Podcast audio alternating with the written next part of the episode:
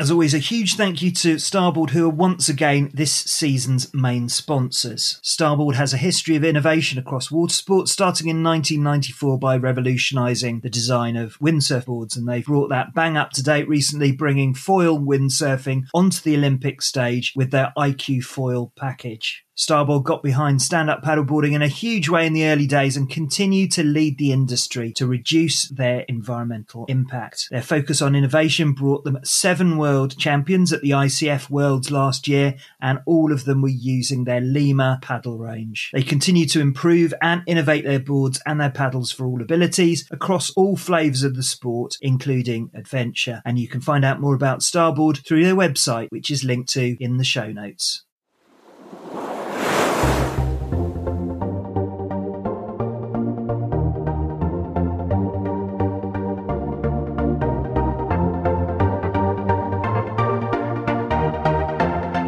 Welcome to the SUP FM podcast with me, Simon Hutchinson. Every week, I chat with interesting people from the SUP world or to people who can help us, the paddlers of the SUP tribe, to improve and to maximise our own experiences and our love of both the sport and the water. Every episode is designed to inspire or to help you get a deeper immersion into the sport through my conversations with leading athletes, scientists, explorers, TED speakers, and New York Times best selling authors. And not forgetting some of the many insanely inspiring distance paddlers we've routinely had on the show. And this episode is something that's turned into a bit of a tradition for the podcast over the last few years, which is the book club episode. And at this time of the year, we're recording it and it goes out. It's ideally placed for those of us in the Northern Hemisphere who are hunkering down for winter. And we know that winter can mean one of two things for paddling. On the plus side, we've got downwinding and swell, which obviously is something that uh, many of us like or it means that the weather conditions can be a bit more difficult to get out in. So, the book club episode is one that can help you fill that paddling gap. The books that we talk about here can connect you to the water if you're not able to get out onto it. And of course, the other function is is that if you're stumped about what to buy for the stand-up paddleboarder in your life, or if you need something for your own gift list, we will come through with some suggestions which can help you with that great problem. And if you buy through the links we have in the show notes, you'll be supporting the show as well as the authors. So this is the third year we've done this. Last year we had my very good friend Sarah Supjunkie Thornley on as co-host. And it's worth looking back on those previous episodes we've recorded. And if you subscribe to our email list, supfmpodcast.com forward slash list, all of those books will be on the next email to go out to our subscribers. And we've got loads of book suggestions and film suggestions across those previous episodes. So it's my very great honour to introduce my co-host for this year's annual event. It's the world's number one racer, coach, all-round performer in 2022, the incredibly impressive show favourite, the official SUP FM Racer of the Year, and world number one, the very talented April Zilg. April, welcome back to the show. Thank you so much, Simon, for having me. I'm so stoked to be here. And bonus, talking about one of my favorite things on the planet, and that's books. Oh, wait, I mean, paddling. paddling and books together at last. So, paddling and books is a bit of an odd combination, but we talked a lot about books on your interview, which we recorded earlier this year. And recognizing a bit of a kindred spirit, uh, I immediately took the opportunity to invite you on to co host this episode. So, really appreciate you taking part. And before we launch into the books, I just wanted to reflect on what's been another incredible year for you. We met for the first time face to face at the APP in London in September, which was great fun but particularly this back end of the year, I mean, it's been unbelievably intense in terms of the racing schedule for you. Um, before we start talking about books, etc., could I just pick the bones out of your recent racing schedule? Because since Poland and then London and then Busan, I mean, you must be delighted with how you've gone, but my goodness, you've really put your body on the line. Uh, definitely I, like I said, I think my my season was truly over in August since I had been racing since March, early March. And then I had the 40 mile Wild Buffalo relay at the end of March, the Carolina Cup in April. Uh, the racing that I did in February and March was geared towards preparing myself for the Carolina Cup. Though those races were trained through just in preparation, sacrificial racing. Um, and yeah, the peak in Carolina Cup, and then going on to peak at the IVF Outrigger Sprint World Championships. After that, yeah, it was just stand up, stand up, stand up. I had the World Cup in Oklahoma, uh, followed almost immediately by the World Championship held by the ICF, the Canoe Federation in Poland, followed the very next weekend by London, the very next weekend by Korea. Uh, barely had enough time to kind of like hobble home and lick my wounds before I had to turn around and get back in Puerto Rico for the ISA World Championships in Puerto Rico. Yeah, that was it was a lot and now it's done. Wow, that's quite an achievement. And I noticed that there's a new event out there in Florida. It's running this weekend as we record this. We've got someone who we're going to talk a bit about later on who's taking part in it, but it's the last paddler standing. The format is, is that it's three and a half Ks uh, in terms of circuit, I think, and you just keep going. And then after 48 hours, they expand the size of the circuit and uh, it very well may be still going on by the time this episode gets released. I don't know, but yeah, quite a monster. Um, however, it does sound like you've been doing your own version of that over the last few months anyway. I guess it's um, all about the recovery now.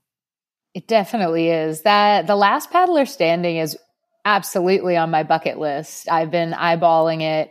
I would love to do that one day. This season is not that day.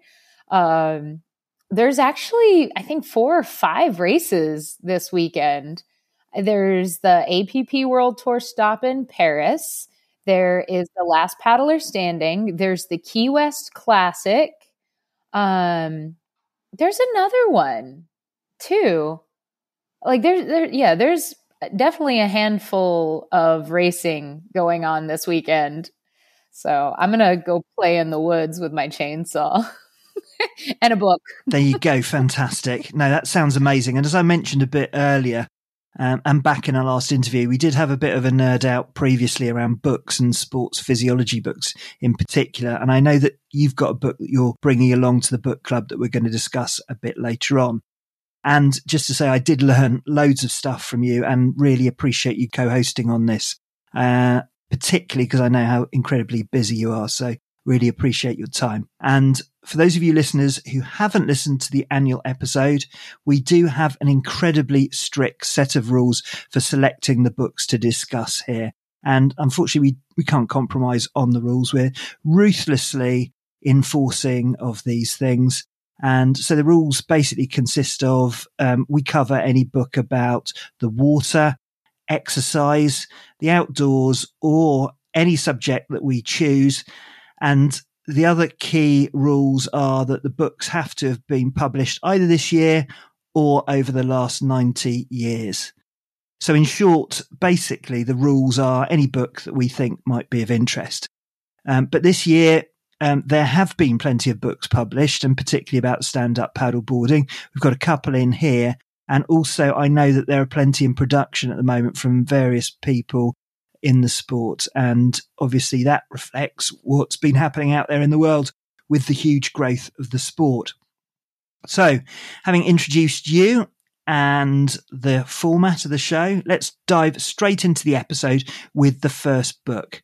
And this show, just to point out, will not be one with just a UK focus, but this first book will definitely qualify as a UK related book. And we have discussed it previously on the show with the author, and it feels like it's been around for a long time. And I can't believe it's only been released this year. And it's Stand Up Paddleboarding in Great Britain, written by Joe Moseley. So, April, I know you've got a copy of the book. I would summarize it by saying the title describes it pretty well.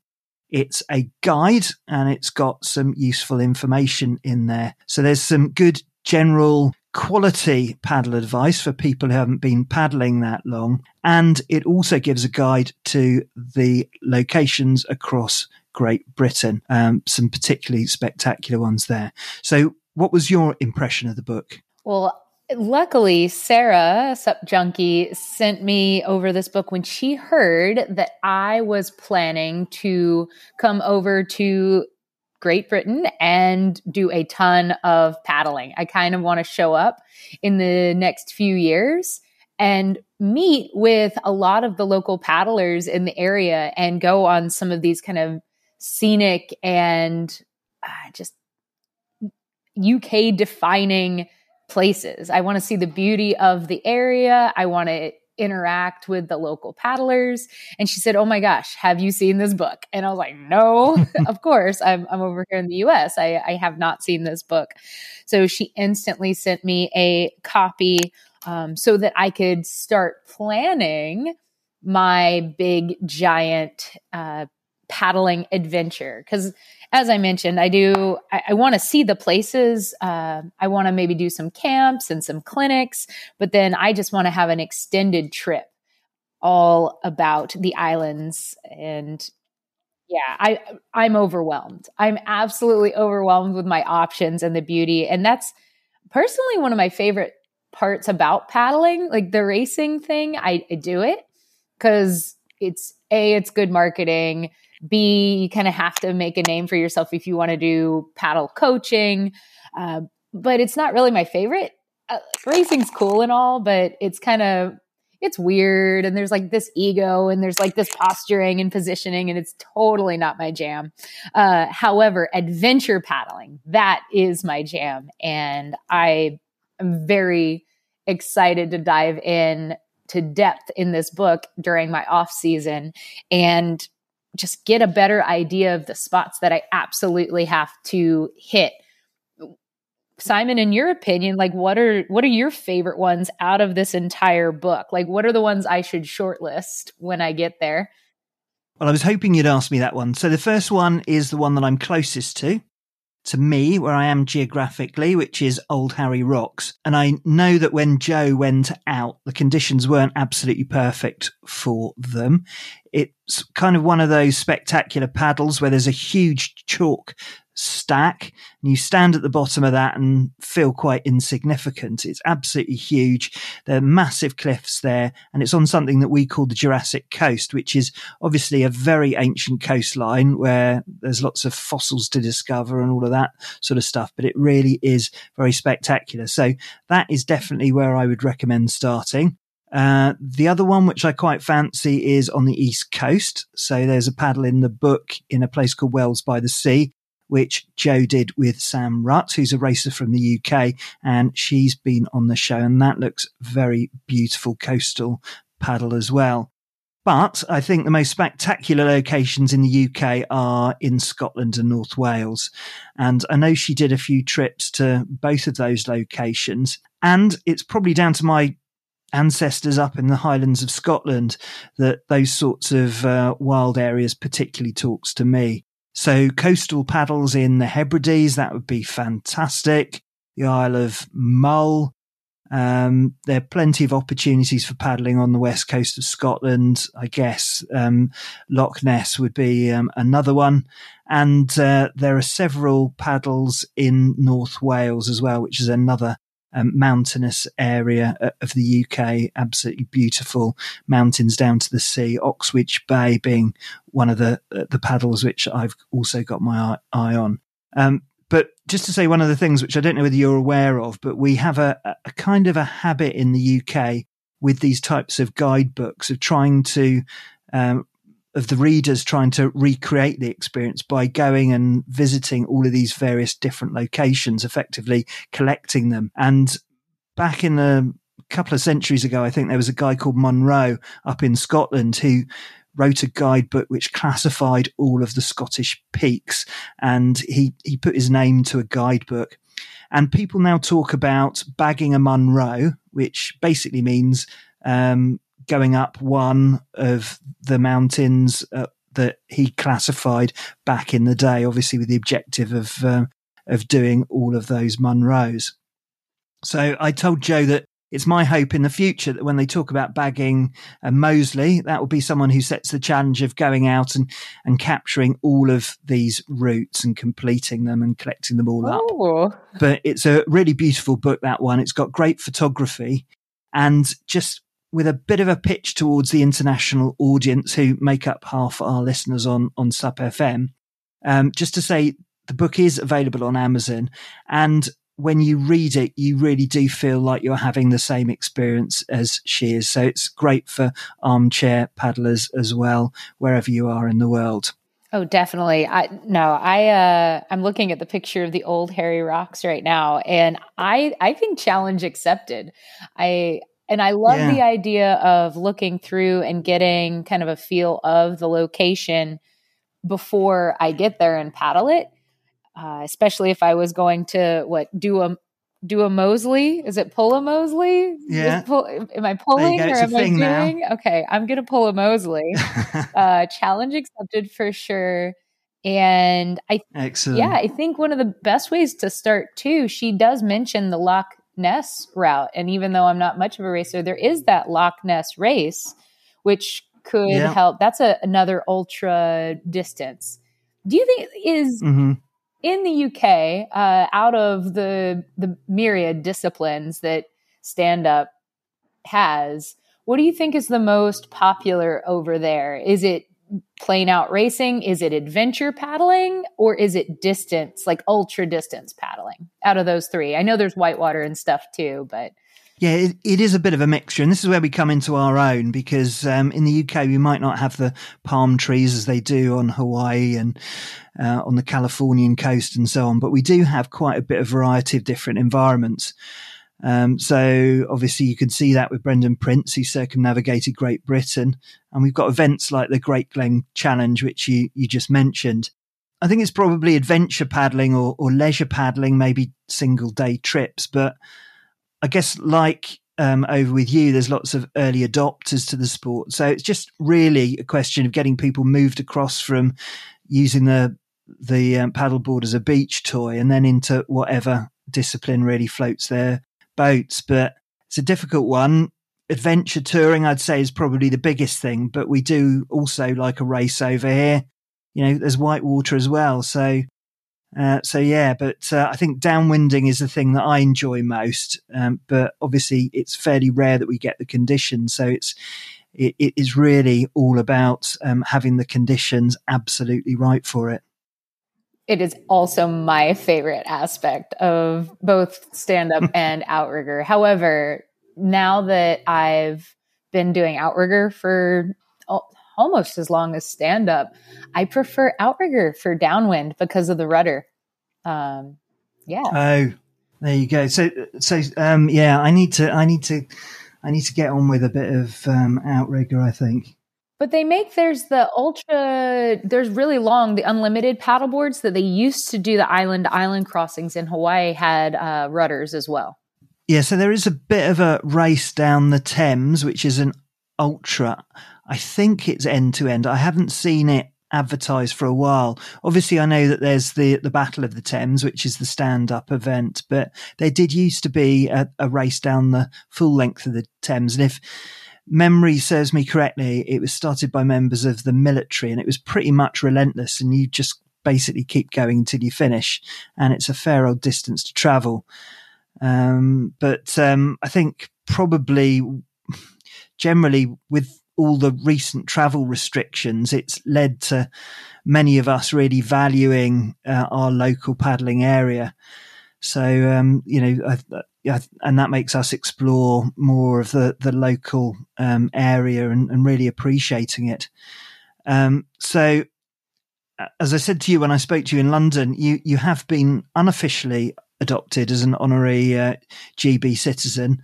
Um, I think your nominations come from just me and Sarah at the moment. I'm sure there'll be plenty of listening who will um, second this. But you did spend quite a bit of time over this summer. So, you know, you are very welcome. And I'm sure there will be no shortage of volunteers to help guide you around some of these paddles when you come over. Dude, I'm ready. I need, I need to change of scenery. I need a change of pace and a change of scenery. You guys like touring. I don't need any palm trees. Actually, it's funny you mentioned the palm trees of California. I'm pretty sure those were imported. They don't even belong there. So it, I don't know. Everywhere I go, it feels like, and especially on the, the world tour, actually, uh, everywhere feels like they're trying to copy something. I, I feel like a lot of the culture is missing. Everywhere's every major city I go to has mm. the exact same stores. It's like, oh, there's a Target and a Macy's and the same exact restaurant. So there's a McDonald's or, you know, just the exact same stuff every city I go to. So I am craving mm. uh, some nature and some culture. So. So there you go. We've we've certainly got plenty of nature, and very occasionally you can find a bit of culture. So we can definitely help you out with that one. Okay, so that's Joe Moseley. It sounds from my sample of one, it's got an international audience attracted to it. So anyone who's listening to this outside the UK, please have a look. And and at the very least, if you're indoors and it's a rainy, blowy, windy, horrible day and you're looking to have a nice paddle experience, then I definitely recommend Joe Moseley's book. So we are moving on to our second book now. And this is the one you chose, April Training for the Uphill Athlete by Steve House, Scott Johnston, and others. And please take it away. What, what attracted you to this book? Um, you know, it, that I don't even remember what initially pulled me to that book. I it was recommended maybe by Google, maybe by my Amazon. I honestly don't remember how I found the book. But when I did, I, I just read it and everything was so concise, everything was so clearly explained and for me, coming from zero athletic background when I started paddling, you know, I had a lot of misconceptions about what it meant to train and what it meant to be an athlete. And I was encountering a lot of overtraining and I didn't understand that you know how different our body types can be. Yes, I, I understand that humans all have different body types, but someone who is a fast twitch dominant athlete versus someone who is a slow twitch dominant athlete, like how much the training programming should differ for those two humans. And I just kept trying to like match my stroke and my style and my training to all these other top athletes that I wanted to be competitive with. And it wasn't until I kind of read training for the uphill athlete and and realized that I had been training incorrectly, especially for my my body type. And I let that concept of, you know, what it looked like to train like these top pros, I let that go and I kind of followed their guidance in developing a, a much larger base and overcoming what I realized I had, which was aerobic deficiency syndrome. So I, I literally did a blood lactate test yesterday, uh, it just to see how things were coming along in my off season. Um, so we can nerd out about that in a few minutes if you really want to. But yeah, it's just the whole idea that a lot of us are training at too high of an intensity at all times. And even when we're doing things recreationally, if we have never taken the time to fully develop our aerobic systems, you can have a, a very slow pace and a very slow heart rate and still be utilizing the wrong metabolic pathways to develop energy. And that is what's going to lead you to those feelings of overtraining and burnout. So it it took me over 2 years to like really undo or I guess fix my aerobic deficiency, but I'm a believer now. And it was so interesting. You mentioned my, you know, my crazy race schedule this year. I did my, I did lactate, blood lactate testing throughout my season to keep an eye on things. And come August, everything I had gained in my aerobic capabilities by training kind of lower and slower, everything I had gained, I lost it by August by going at too high of an intensity, by racing too frequently, because racing requires of you that higher intensity. Uh, floods the muscles with lactate and cortisol, and it raises the acidity of the body. Um, so, where I had gained an aerobic threshold of 168 beats per minute, it was down to 145 by my racing on September 4th before I left. And I mean, I knew that and it, but it's coming back now. I did uh, yesterday. I, I'm back to 162 with three weeks of nothing but aerobic, easy uh, work. So I'll get there. Yeah, it's fascinating. And obviously, it's learning from other sports as well. And sometimes you just get some authors who write good stuff. And when I read it, I found it exactly the same as you. I am into this sort of stuff anyway, but some writers can really get into the science and into a bit too much detail. But this is really easily consumable, and they give some really decent examples that you can actually identify with and also use. And it doesn't really matter that the uphill athlete they're talking about are mountain runners and mountaineers and all that lot, because there are some similarities with stand up paddling. I think if you stretch the metaphor a bit, because you know everything in both areas are very much dependent on conditions and you know you have your fast bits and your slow bits and your really tough bits when you're fighting against the weather or you know you've got a particularly aggressive headwind or a, or a slope obviously if you're you're going up a mountain. And obviously you, you do call on different parts of your body at different times in order to get to where you want to. So I, I think the key message I got from the book, which is quite a nice one, is that it's not about no pain, no gain. It's not about high intensity to build stamina. You know, if, if you want to climb Everest, then a few high intensity sessions are not going to be enough of a, of a base for your endurance. And you're going to absolutely blow by the time you get up to Everest Base Camp. But it's all about just putting that time in low intensity exercise. And I think that's why people counterintuitively haven't followed this approach because everyone's very time poor. They don't want to spend the time doing it and putting in the work.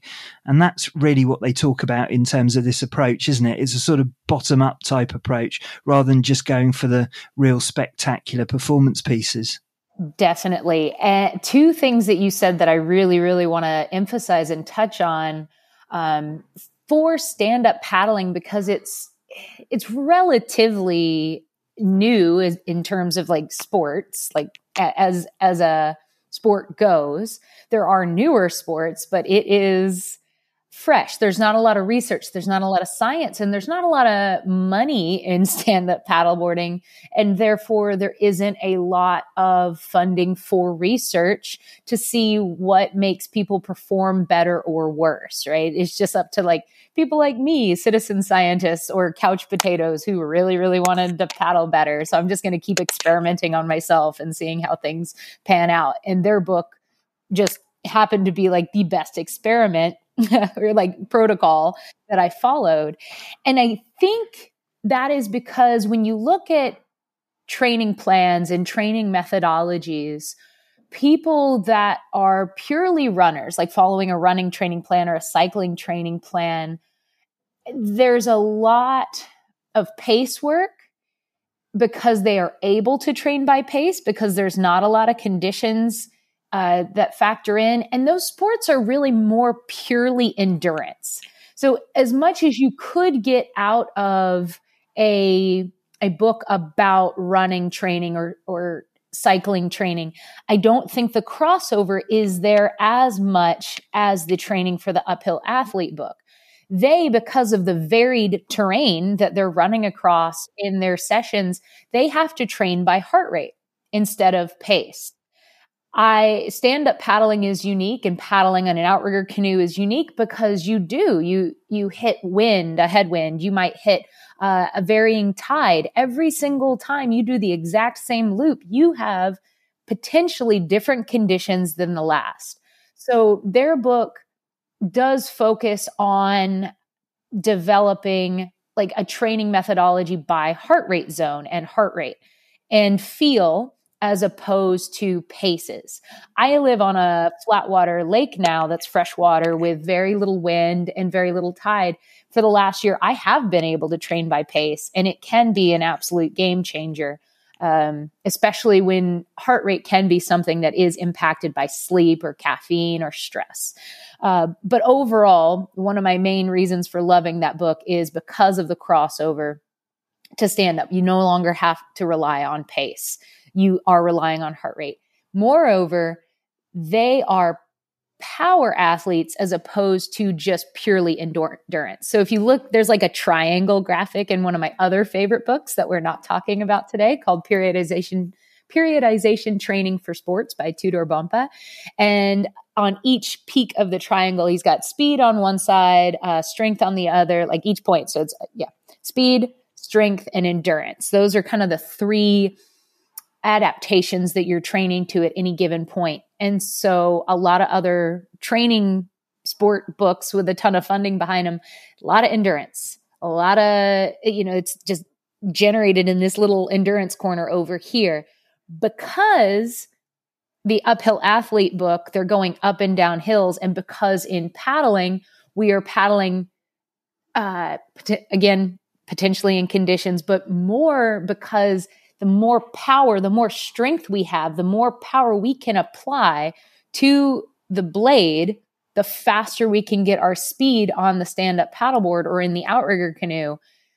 We're power endurance athletes. We're not purely endurance athletes. And that's why I found that book. As always, a huge thank you to Starboard, who are once again this season's main sponsors. Starboard has a history of innovation across water sports, starting in 1994 by revolutionising the design of windsurf boards. And they've brought that bang up to date recently, bringing foil windsurfing onto the Olympic stage with their iQFOiL package. Starboard got behind stand up paddleboarding in a huge way in the early days and continued to lead the industry to reduce their environmental impact. Their focus on innovation brought them seven world champions at the ICF Worlds last year, and all of them were using their Lima paddle range. They continue to improve and innovate their boards and their paddles for all abilities across all flavours of the sport, including adventure. And you can find out more about Starboard through their website, which is linked to in the show notes so wildly helpful because there are so few resources for true power endurance sports.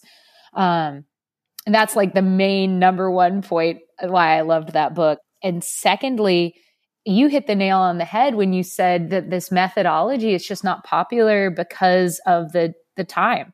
There's no overnight gains in this building the house, like building the base, right? When you build that base, it's not glamorous. It is boring as it is and and it's hard to justify that when you feel like oh you know i've got work to do i've got my kids to feed my husband needs help you know painting the side of the house i don't know what it is that you've got going on in your day but i know that paddling along at like 120 130 beats per minute slower than like snails does not feel important. But if you have aerobic deficiency syndrome, or if you are a fast twitch athlete looking to be competitive in a slow twitch athlete's sport, this is a process, like a rite of passage. You have to go through it. And there's no book that synthesizes it and makes it clearer than training for the uphill athlete. Absolutely. There's no easy wins, are there? There's no sort of shortcuts to any of this. And they talk in the book about the iceberg effect, and that's something we see all the time where you see the pinnacle of the sporting performance and then you think well i just need to do you know that really. But actually what they don't see is all of the work that goes below the surface. Um, i think muhammad ali had a quote about the fight being won or lost far away from the witnesses and out there on the road and so on and, and that's definitely the case with this. And i think the other thing which i got which is really interesting uh, particularly around these top class athletes, is how much they actually spend doing their event specific training and how much time they spend doing a sort of cross training.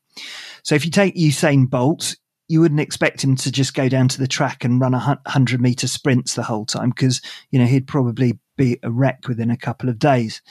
And it's the same for top class skiers. And he talks about that in the book.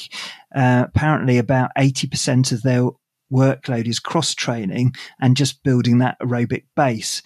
And, and even for runners, regardless of your distance, that there is a huge amount of stamina training and they don't do that at full race pace.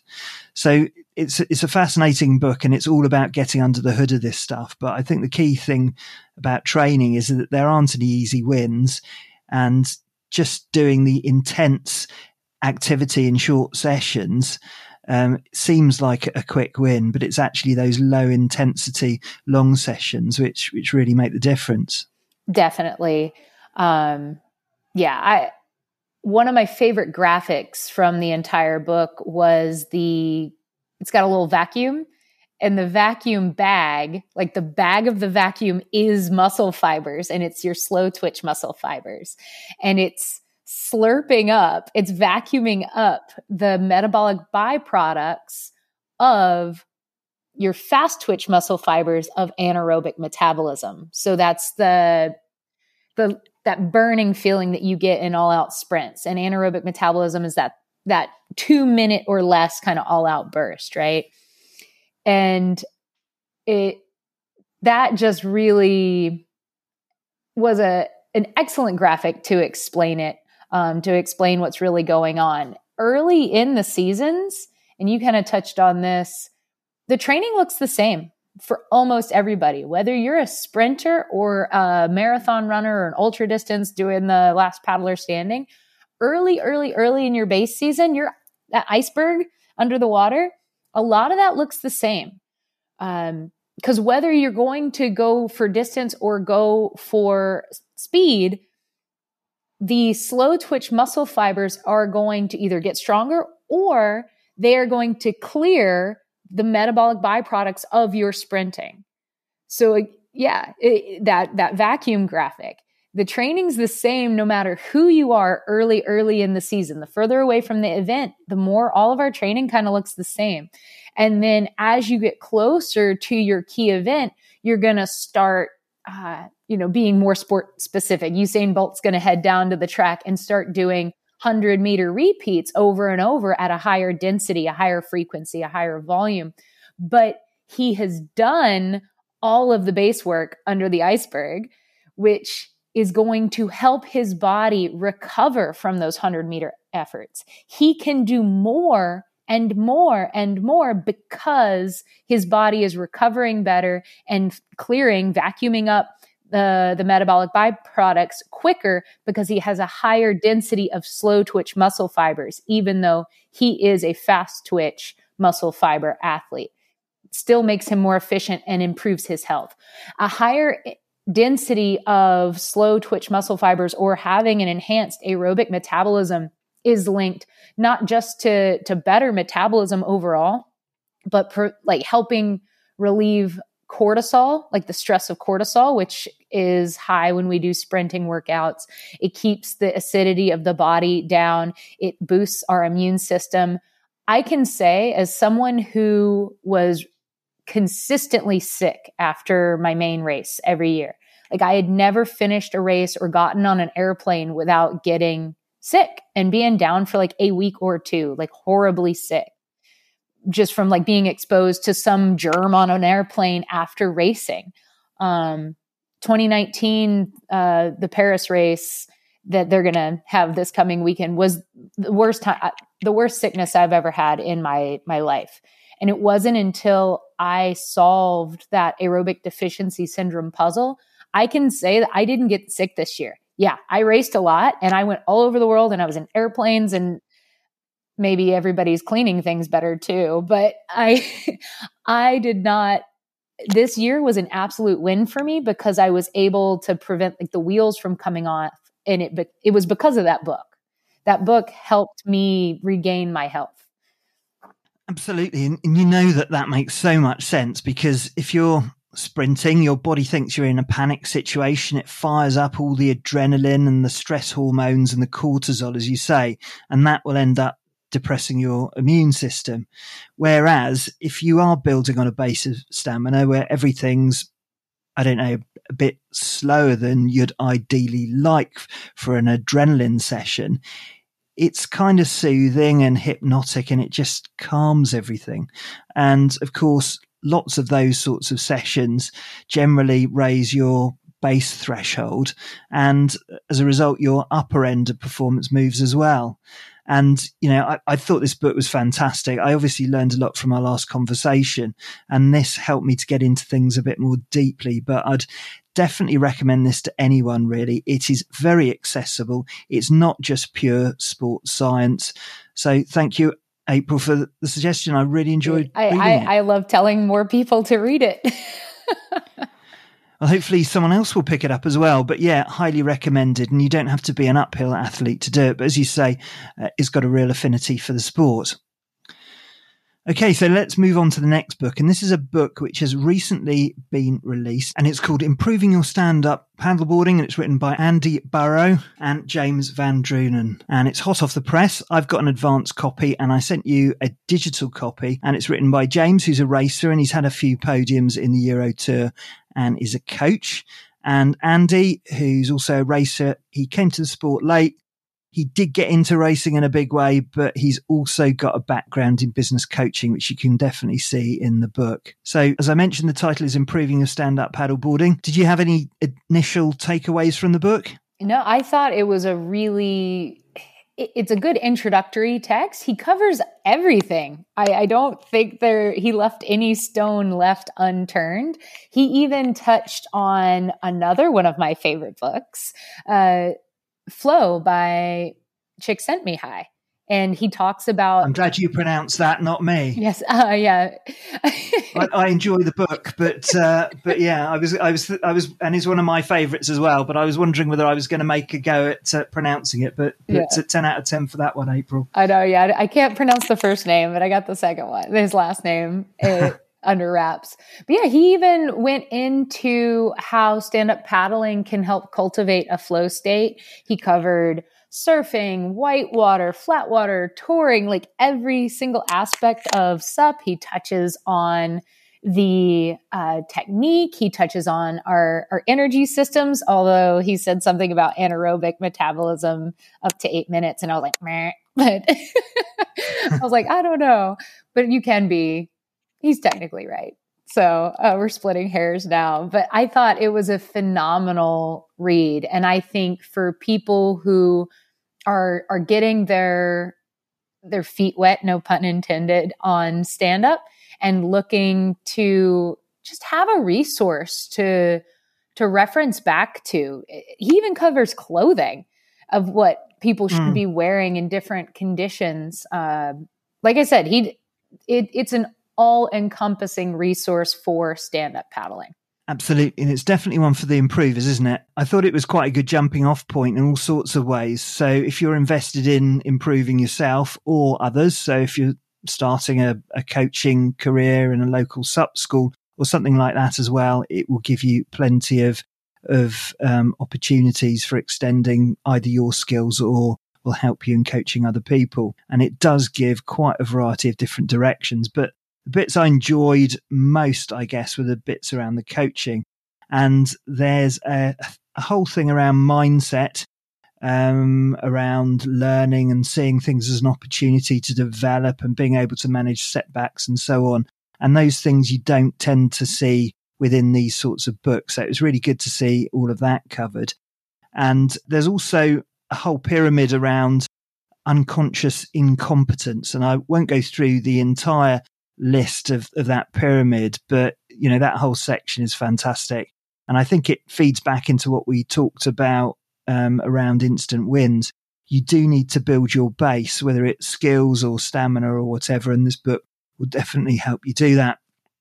And of course, that all takes time and it takes persistence and it takes getting it wrong and uh, not getting disheartened, getting back on the board and trying it again. And, you know, it also, it really is uh, all about building decent habits to get out there frequently. And, you know, I, I thought it was a great book. It was incredible. A really huge span of stuff, all very interesting and very useful as a base for shooting off and looking at other things in more detail. And there was a whole section on body fascia. You know, the sort of oh yeah, fascia. The, the yeah the, the the weird they're kind of like cobwebs of the body, for lack of a. That's like a nice visual. Exactly, exactly, and and then suddenly when he talks about that, suddenly yoga and so on it makes a bit more sense to me in terms of general conditioning.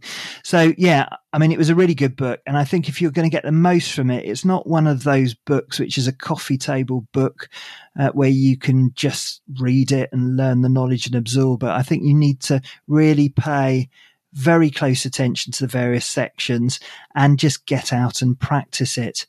Um, and um, if you haven't got those skills or if you haven't worked on those techniques before, it really does give you an opportunity um, and it gives you something that you can work on.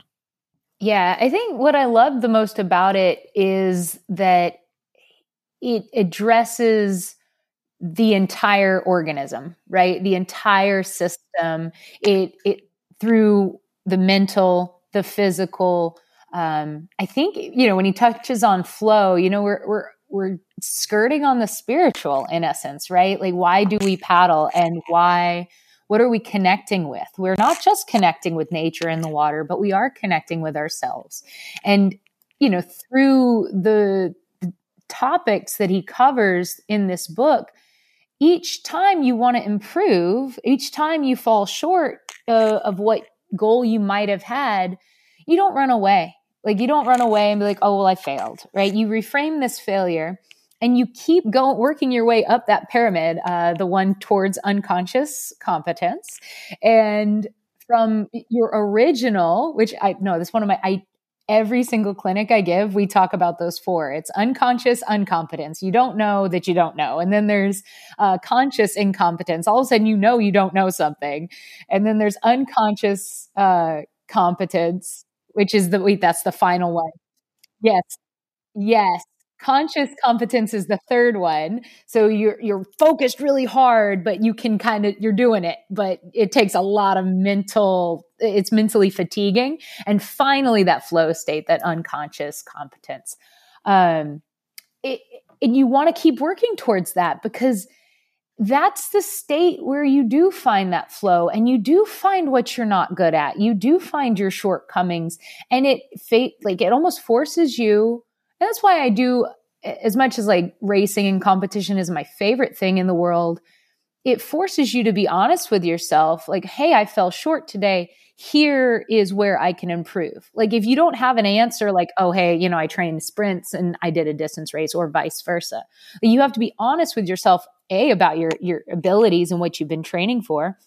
And then you have to go back to the drawing board and say hey well i i'm not doing this thing. You know you you can look at all the the different improvements that he has laid out in this book. He said okay well i'm training my aerobic system. I'm training my anaerobic system.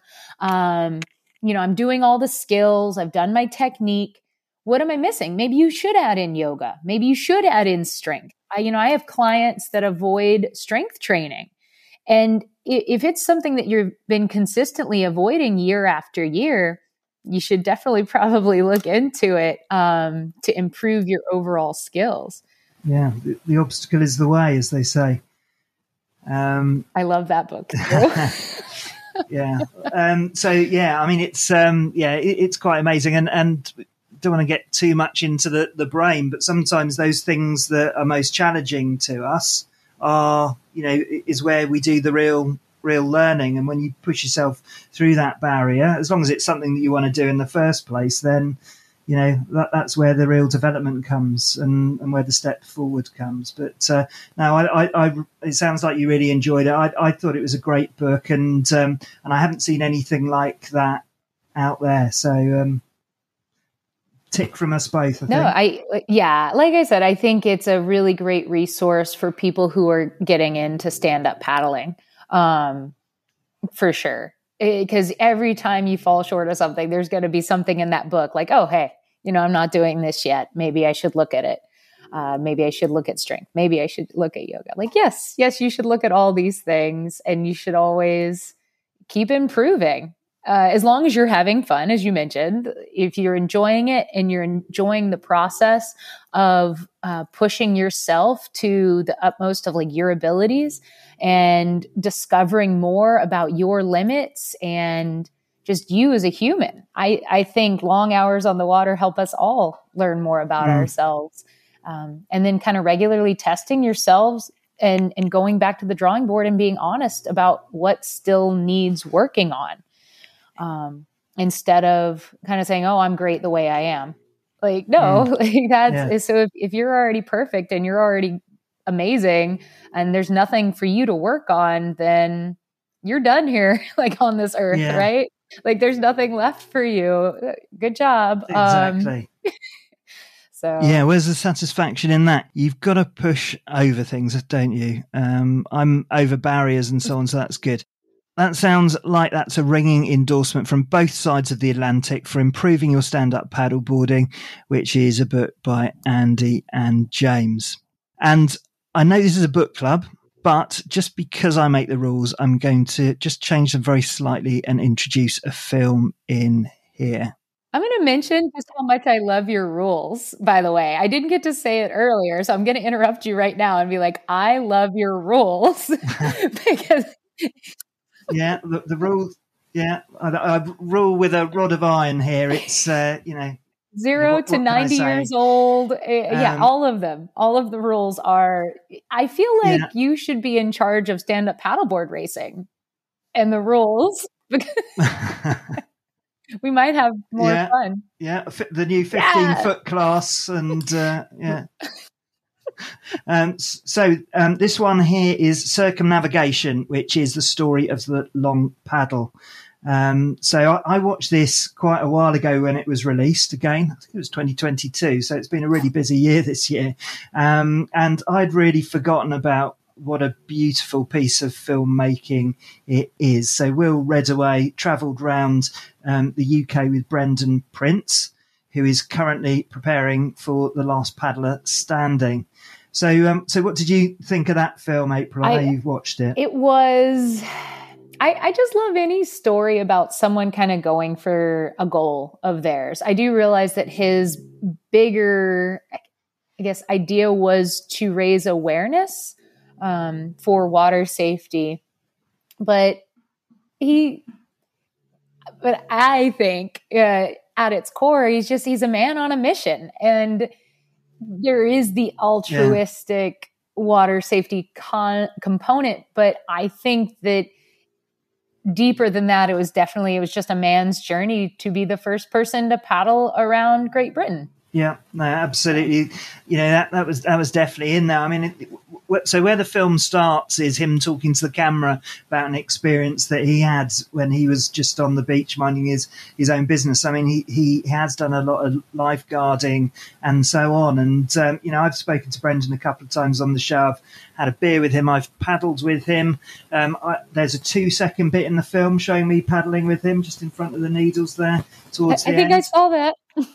So you and Sarah. I, I should, if I had I known, I would have waved um, in that bit and spoiled the shot. But um, it, so, so what he talks about is experience that he had where um, you know it was it was some bad conditions, and you know he had a particularly uh, horrendous experience um, um, on the beach, and and that's really kind of set up his his agenda, um, the charity that he runs for water safety, and um, and obviously ultimately led to to this experience where he paddled around the UK and, and, kept going. And I think you know you're absolutely right. I think there's there was a degree of therapy involved in there.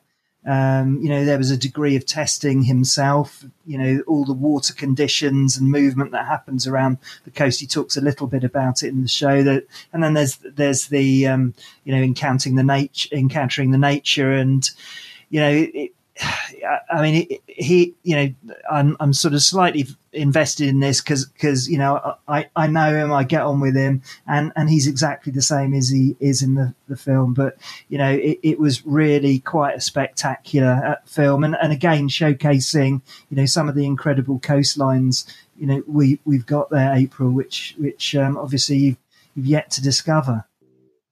Oh, it looked like some of the conditions on certain days threw him uh, definitely for a loop, uh, maybe a little bit more than he was bargaining for. Because I did, I, I did the math on like the distance traveled per day, and I know he had to take many days off uh, for conditions, like to to wait for more favorable conditions. Which, my goodness, I, I just some of the clips where he's going around the rocks, it mm. it looks challenging. the previous year, it was Jordan Wylie, who was, uh, you know, who'd basically taken up paddleboarding. Had never been out on the sea, I don't think, until he went out there. He's sort of ex forces and you know, and he had run all these sort of extreme marathons and so on. So he was he was no stranger to endurance paddling. But that stretch just up in the north of Scotland, going round those headlands and, and so on, it was just unbelievably gritty, and um, I, I'm I'm going to fail on the name, but the Corryvreckan is an area up on the west coast of Scotland where there's sort of lots of stuff going on below the surface, and then there's tides and and water coming in from all directions. And uh, yeah, it's, it, there's a whirlpool there which is well known. And you you know if you look at on YouTube, you can see you know some pretty decent boats going in there and and having a, a seriously bad time. So you know I think he managed to avoid sort of that that place specifically. But yeah, I mean it, it took a huge amount of courage to go. Um, out and do that, but you know, I, I did feel really uplifted. You know, just just by um, just by watching it for a second time. And um, and um, you know it, it's something that that I really enjoyed. And uh, as we mentioned he's doing last uh, paddler standing this weekend. So obviously wish him all the best for that one. Yeah man. That's gonna be I, I'm I will be glued uh, to watching that. Yeah, well, um, if you miss the first 10 minutes, then it's not going to be all over in a flash. It's, um, know. I don't I've know when the time. best time to start watching it is. We'll find it'd be like what, the people who check their like football games, right? They they just always pick up their phone and look and check. That's going to be me. Like, hold on, uh, middle of a conversation, I need to check who's yeah. still standing in the last yeah. paddler standing. yeah, well, I know he's been doing a lot of training recently, and uh, I think I think where he's going to be paddling is uh, is pretty flat, and maybe I don't know. We don't know what the wind's going to be like, but it's going to be pretty flat. And I, and I've seen him sort of training in sort of stuff like this. So uh, anyway, hopefully there's a, there'll be a good bit of aerobic base training in there because I think that's what he's going to be uh, relying on, isn't it? Oh yeah, that's it's all especially it, it's just a loop. Well, because I last year? I don't remember. One of these birthdays I had, I just paddled one mile every hour on the hour for 24 hours just for fun. Um, and that's what the last paddler standing is. It's a 3K loop or whatever yeah. every hour on the hour, but for much longer. And I was like, oh, I already did that. Like, so I think it would be fun to do that race or that event. It's not a race, uh, one day, but all aerobic base and your ability to not sleep. Yes, I like the one, isn't it? That's literally yeah. why I'm not doing it. I just I love how warm my bed and my blankets are. Mm. Is that yeah okay? Is that acceptable? yeah. Oh yeah, definitely. I'm a big fan of sleeping myself as well. I love sleeping. Uh, yeah, absolutely. So just just to finish off here, I'm going to ask you a bit about what your plans are for next year, April. But there's a couple of other books that so far we haven't covered in the FM book club.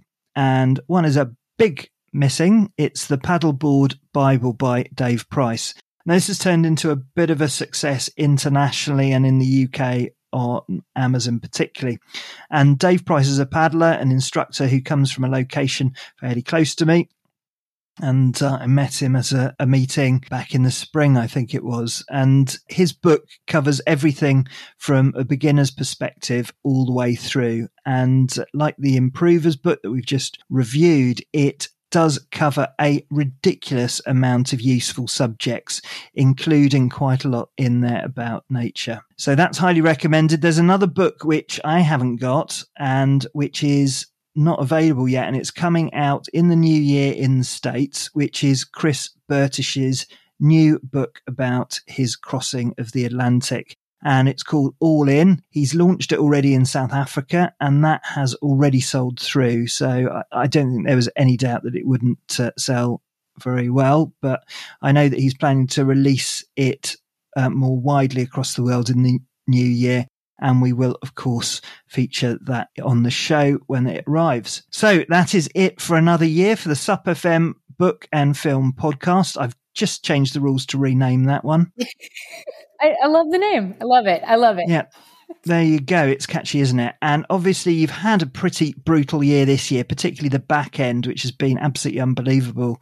Um, the amount of racing that you've done is is quite astounding. But uh, what are your plans for the new year? Is is Carolina Cup first on the list? I'm just guessing. Uh, well, no. So I, think I've got a couple of off season races that I will, again, those are trained through, will not interrupt my training plan to compete in them. Um, you know, whether I do well or not doesn't matter. You're just going to support the sport and the people who are putting on the events. Um, and to support my my sponsors and the events, maybe do some some camps or some clinics or workshops, uh, and spread the stoke. But Carolina Cup is not technically the first big race. Wild Buffalo Relay this year is from Avalon to um, Newport Beach, and it's 32 miles this year. And I might do it solo instead of as a relay as I've done in the past. I'm undecided right now, but that is on April 2nd. Um, it is open to stand up paddles, stand up paddlers, in addition to outrigger canoes. Um, but Molokai Solo might be back on the rotation this year, and that would be the first weekend in May. So it, I do not know if I would do Carolina Cup. I may or I may not because my bucket list item for three years has been Molo Solo, but it has been canceled every single year since I decided I wanted to go for it. so this might be the first year I might finally get my chance. So that will be priority number one. The big A race of the entire year will only be that. Wow, what an experience that would be. And just to finish off totally on the book front there. There's an up and coming author called April Zilg, who I understand has written The Athlete okay. Agenda. now, we talked about that briefly in our last interview, but obviously that's very much in that zone of improving paddleboarding or sporting performance. So it'd be wrong of me not to ask you about that. But I also think potentially there might be some other books in the pipeline. I I won't ask you to share too much about those, but just tell us a bit about the athlete agenda. No, so the athlete agenda is it's an agenda. It's a it's a planner. It is a functional tool. It's a quarterly planner for you to build your training and keep an eye on what you're doing every single day. It's giving spaces to set your intentions before you go out for your paddle or your run or whatever that may be and come back and reflect upon it. Uh, like writing with your hand, it's called encoding when you write something with your hand and you're watching what you're writing, it encodes it deeper into your memory. So when you need to recall the things that you've learned in training in a high stress situation, such as a race, it comes out much quicker. It, leads to that unconscious competence we were talking about earlier. It's it's pretty much taking all the things you've read and you've learned because that's what I did. I, I, took all the things that I've read and learned throughout the last decade, and I was like, how do I turn this into a daily practice that prioritizes my paddling, I guess, development? And it is the athlete agenda. It works obviously for any sport. You don't have to be a paddler to use it. There is a book uh, in the works of the same name coming out from me, but that is like probably two or three years uh, in the pipeline. In the next year, the first book called You Are an Athlete, which is kind of the starting point. It's part memoir and part um, just practical guidance and persuasion to convince that everybody that they are an athlete. So I do believe, uh, coming from my history as a, a couch potato, I, I, do believe that we all have an athlete inside of us. And it doesn't matter if your goal is to just run one mile without stopping or if your goal is to win a world championship. You are an athlete, and our bodies and our brains and everything about our human experience works better, is better when we take time to prioritize daily movement, some sort of regular athletic practice.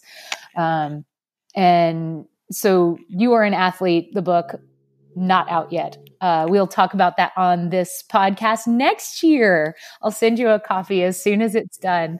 Um, but yeah, Athlete Agenda is just how to put that into practice. And it has my voice uh, taunting you. I mean, encouraging you to uh, write in it every single day. There you go. And you know that that's the thing again, which tends to get missed in these sorts of books, which is building those daily habits.